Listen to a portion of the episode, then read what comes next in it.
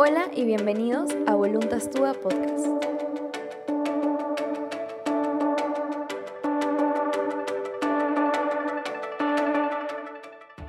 Bienvenidos todos a este nuevo episodio. Hoy día vamos a hablar de un tema muy interesante que es la voluntad de Dios. Para mí este tema es súper interesante y realmente es algo que personalmente me ha marcado muchísimo.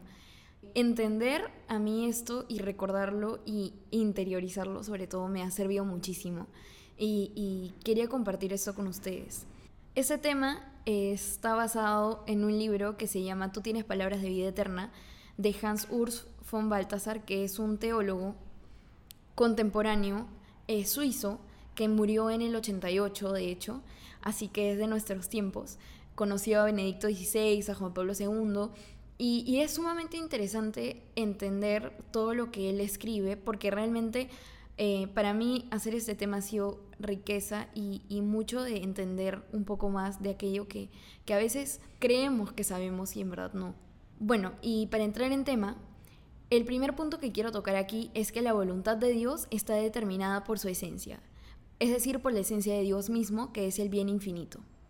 ¿Esto qué significa? Que Dios no tiene nunca un deseo malo, que todo su querer es siempre infinitamente bueno, igual que Él. ¿No? Y esto lo sabemos y lo vemos eh, cuando rezamos el Padre Nuestro que decimos, hágase tu voluntad en la tierra como en el cielo. ¿Esto qué significa? Que el cielo es el lugar donde se realiza plenamente la voluntad de Dios. Y tú te imaginas algo más extraordinario que el cielo, no existe, ¿no es cierto? Entonces, eh, digamos, que es, digamos que esto extraordinario del cielo radica en que es el lugar donde se hace plenamente la voluntad de Dios. Em, y a partir de aquí podemos sacar una primera conclusión, que es que hacer la voluntad de Dios es lo mejor que nos puede ocurrir en la vida. Es, él decía algo muy chévere que es, es como encontrar el cielo en la tierra, ¿no? Y, y esto es muy bacán porque eh, y, saqué esa idea que dice, la petición más grande es pedirle a Dios que se haga la voluntad de Dios en esa persona. ¿Cuántas veces nosotros rezamos por alguien y decimos, Señor, eh, que se haga tu voluntad, ¿no? O que, que, se haga tu voluntad en esa persona. Y, y, a veces no caemos en cuenta de lo que en verdad estamos diciendo. O sea, es como orar, es como pedirle a Dios que a esa persona le pase lo mejor que le puede pasar en su existencia, en su vida. Como que le pase lo mejor de lo mejor. Eso es lo que pedimos cuando, cuando pedimos esto, ¿no? Y esto me hace pensar en algo muy interesante. Y es que a veces nosotros vemos la voluntad de Dios como a su algo a lo que tenemos que resignarnos, ¿no? Como que ya, o sea, por último que sea, Señor, lo que tú quieras. O sea, por ejemplo, pedimos por alguien, ¿no? Señor, este, por favor, que esta persona que está enferma se cure o que sea tu voluntad. ¿no? Es como que ya cuando dices que sea su voluntad, es como que ya estás resignándote a que esa persona se va a morir.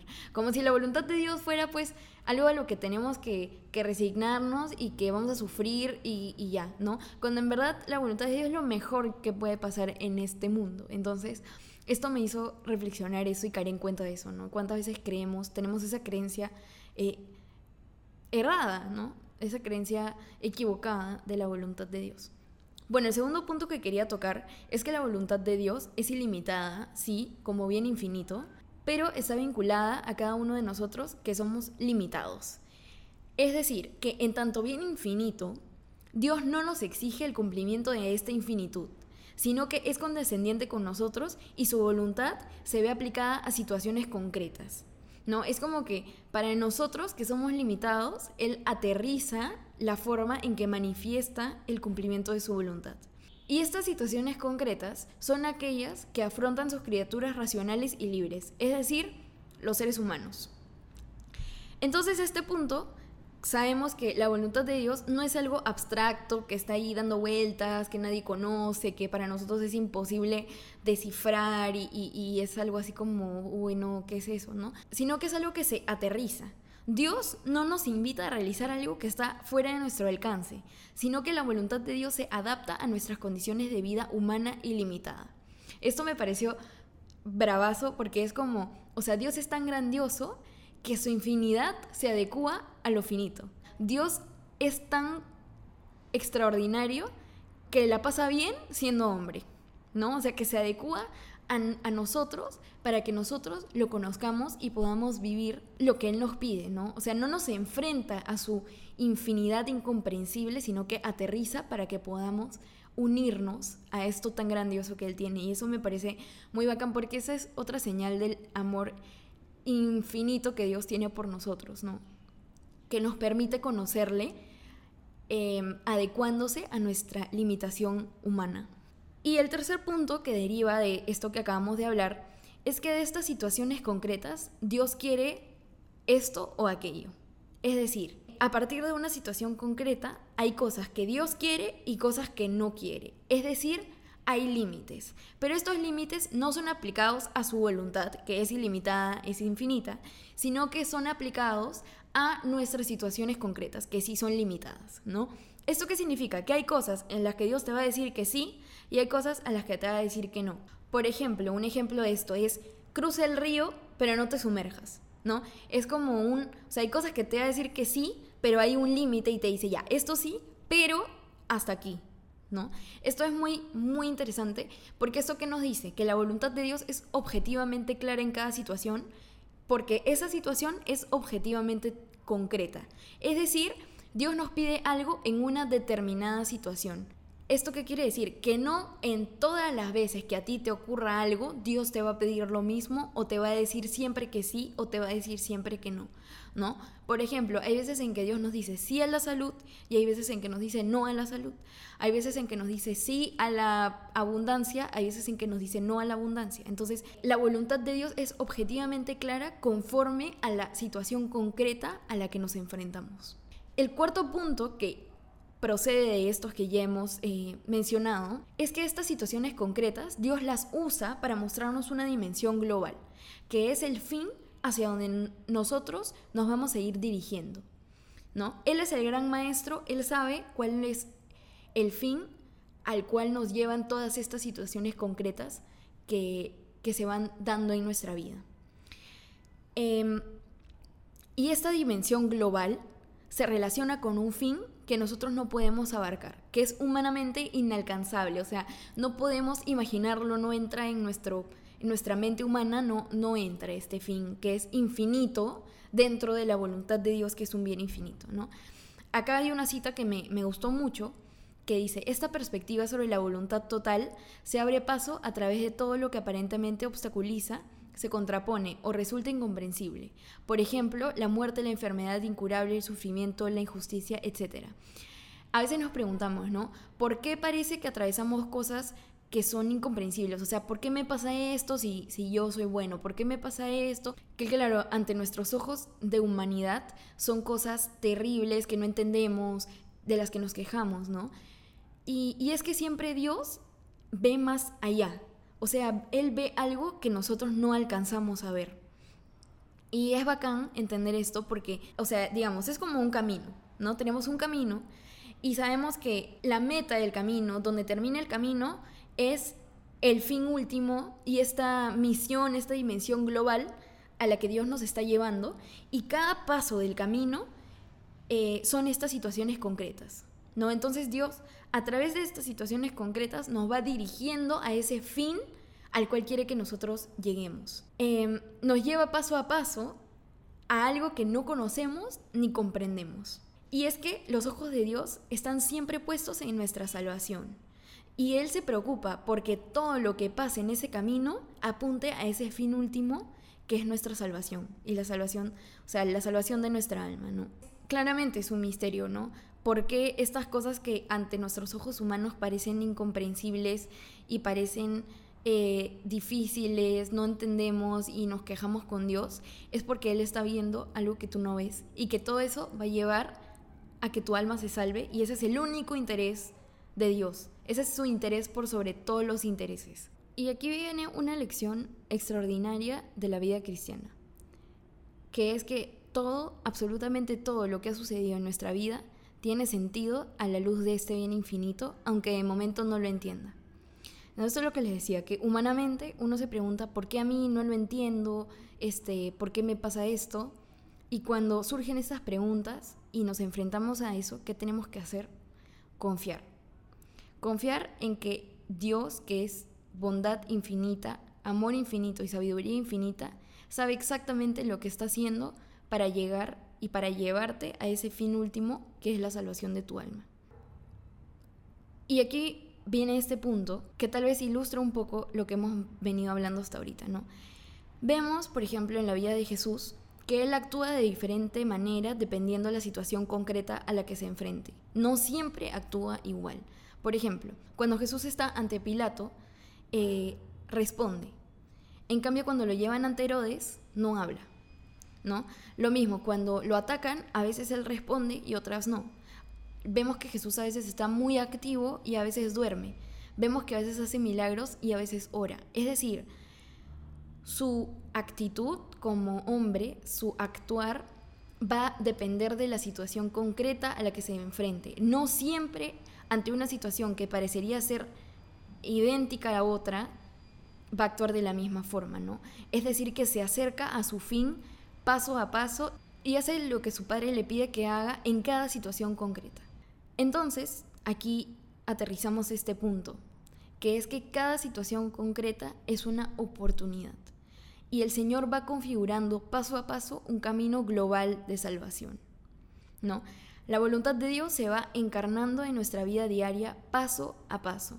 Y por eso debemos estar siempre atentos a lo que Él nos va pidiendo, porque Él nos va pidiendo cosas, Él va concretando su voluntad diariamente, en lo cotidiano, todos los días. Y además, esta misión grande, este fin último, eh, al que Dios nos, nos, nos llama es la oportunidad que Dios nos da para realizar la obediencia de redención. Esto suena un poco enredado, yo sé, pero eh, ¿por qué? Porque sabemos que la base de la redención es la obediencia. ¿Cómo rompen Adán y Eva la salvación? ¿Cómo rompen con ese paraíso que Dios les había dado por desobediencia? ¿no? Ese es el pecado que rompe la salvación de los hombres. Entonces, por obediencia, nosotros nos salvamos. ¿Por obediencia a quién? Por obediencia a Dios a través del Espíritu Santo. El Espíritu Santo nos dice siempre y nos inspira lo que debemos hacer para obedecer y ser dóciles a la voluntad del Padre.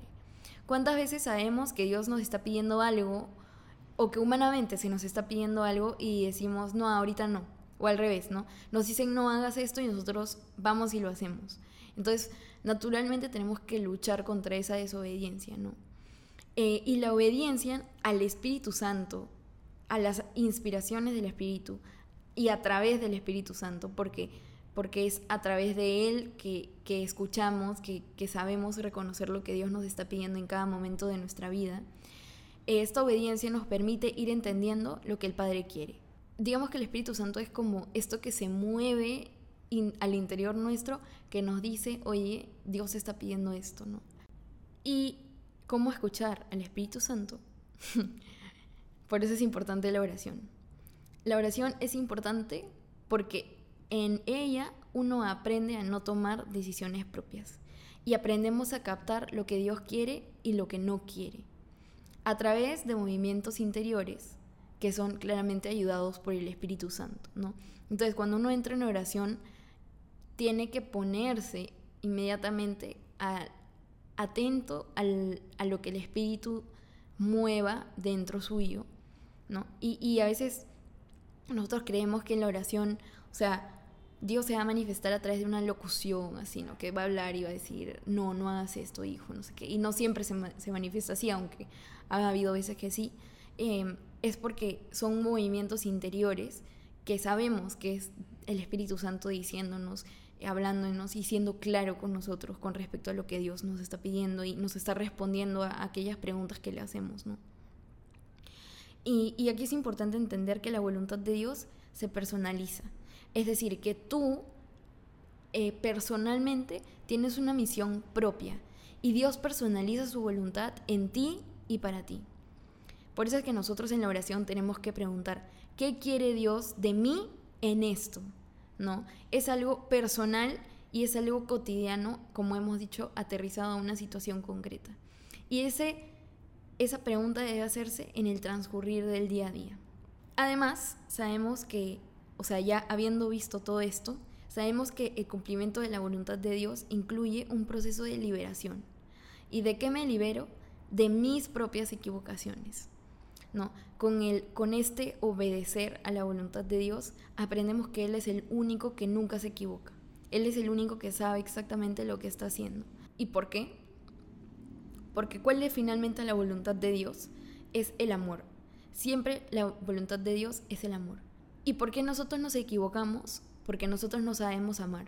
Porque lo intentamos, pero no sabemos cómo hacerlo. Entonces, haciendo su voluntad, dejamos que el amor mismo se manifieste. Es decir, no le ponemos trabas al amor verdadero, a ese amor que es la voluntad perfecta, eh, sino que lo dejamos ser. ¿Y cómo se manifiesta finalmente el amor? La voluntad divina siempre apunta al bien de las almas, ¿no? O sea, ¿por qué la voluntad de Dios es amor perfecto? porque siempre apunta a la salvación de las almas, al bien de las almas. Entonces, esa es, digamos, la mayor comprobación que tenemos de que lo que estamos haciendo, a lo que estamos respondiendo, ¿no? que Dios nos dice, oye, haz esto, es porque eso es para el bien de las almas. Bueno, y ahora lo importante, que es central también en todo esto, eh, es que tenemos que desarrollar el don del discernimiento. ¿Por qué? Porque solo discerniendo vamos a poder entender y responder esta pregunta de ¿qué quiere Dios ahora que yo haga? El discernimiento no es más que un examen ante Dios en la oración. Es presentarle a Dios en la oración las alternativas que hay, evaluarlas con inteligencia bajo la luz del Espíritu Santo, ¿no? dejándonos responder por Él. Eh, y esto es, es chévere porque cuando Él sabe que nos hemos acostumbrado a escucharle, cuando Él sabe que nos hemos acostumbrado a preguntarle y a dejar que nos hable y a escucharle dispuestos, Él responde más rápido. ¿Por qué? Porque la oración debe ser finalmente siempre una actitud de apertura. Es decir, debemos ir a la oración totalmente abiertos a escucharle, ¿no? Y abiertos a realmente realizar lo que Él nos pide, porque a veces vamos y es como, sí, Señor, yo voy a hacer lo que tú me pides, pero cuando Dios te pide algo que te cuesta, dices, no, ya eh, me voy. Entonces, eh, eh, es este acto de orar implica siempre ir abiertos a decirle, Señor, aquí estoy, ¿no? Y también hay un punto interesante aquí, que es que mientras más relevante sea la situación que enfrentes o la decisión que debas tomar, más debes orar. Por ejemplo, cuando es un discernimiento acerca de tu estado de vida, de la vocación que vas a seguir, de la carrera que quieres estudiar, es decir, una decisión que implique mucho, mucho de tu vida, ¿no? que te implique una decisión profunda, es cuando más oración exige también, ¿no? Y cuando más debemos preguntarle y aclararlo y, tener una conversación más profunda con él para entender lo que nos quiere decir.